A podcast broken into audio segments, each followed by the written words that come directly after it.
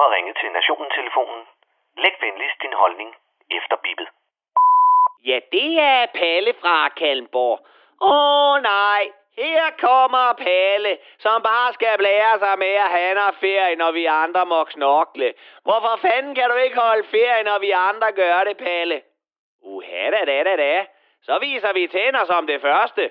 Du kan jo for helvede bare slukke og pisse tilbage til din drejebænk, eller prutabsorberende skrivebordstol i dit selvmordsfremkaldende kontorlandskab. Nå, skal vi tage hul på Palles rejsedagbog, del 3.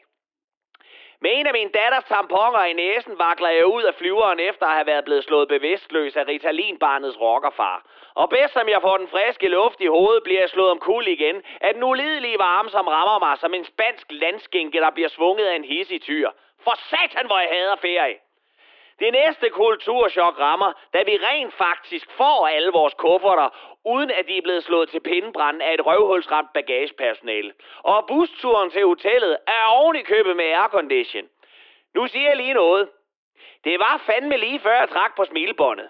Men så godt spiller den spanske guitar heller ikke. For da vi kommer op på hotelværelset, opdager vi har udsigt til en rotteinficeret baggård, og at kakelakkerne holder rave party på lokummet. Så husker man, at man jo trods alt er på ferie i et af Europas ulande, som på overfladen ser pænt ud, men som i virkeligheden ikke er meget mere bevendt end Kazakhstan på en god dag. Konen hun får nedsmeltning og går i kød på personalet, som får at se, hvad en dansk skjoldmø i kroks og solhat er gjort af. Og jeg går i barn, og mit, af, og mit hæslige afkom, de går i poolen.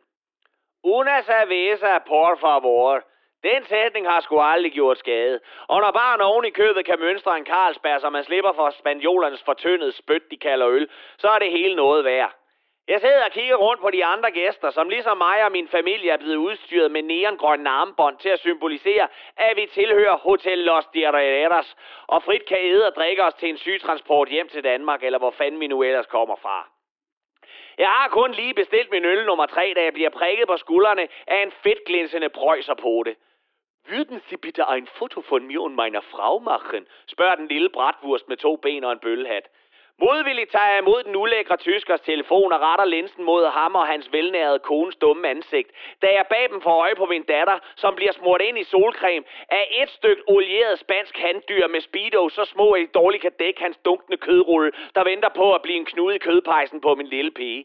Jeg stikker Hansi og Gretchen deres telefon igen og går med bestemte skridt over mod overgrebet ved poolen adspurgt om, hvad fanden i helvede der foregår med cremesmøreriet, stikker min datter i et hyl og begynder at beskylde mig for at være pinlig og invaderende i hendes privatliv. Og selvom jeg forsøger at forklare hende, at all inclusive kun gælder mad og drikke, og ikke chorizo med egen faktor 30 på tuben, så er ungen ikke til at styre.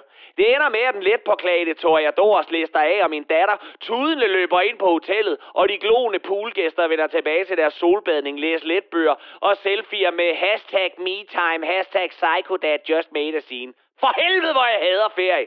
Men det værste, det var stadig i vente. Jamen, hvad skete der så mere, Palle? Ja, det kunne du lige at vide. Fortsættelse følger, og det, din grimme solskade, det var Palle fra Kalmborg.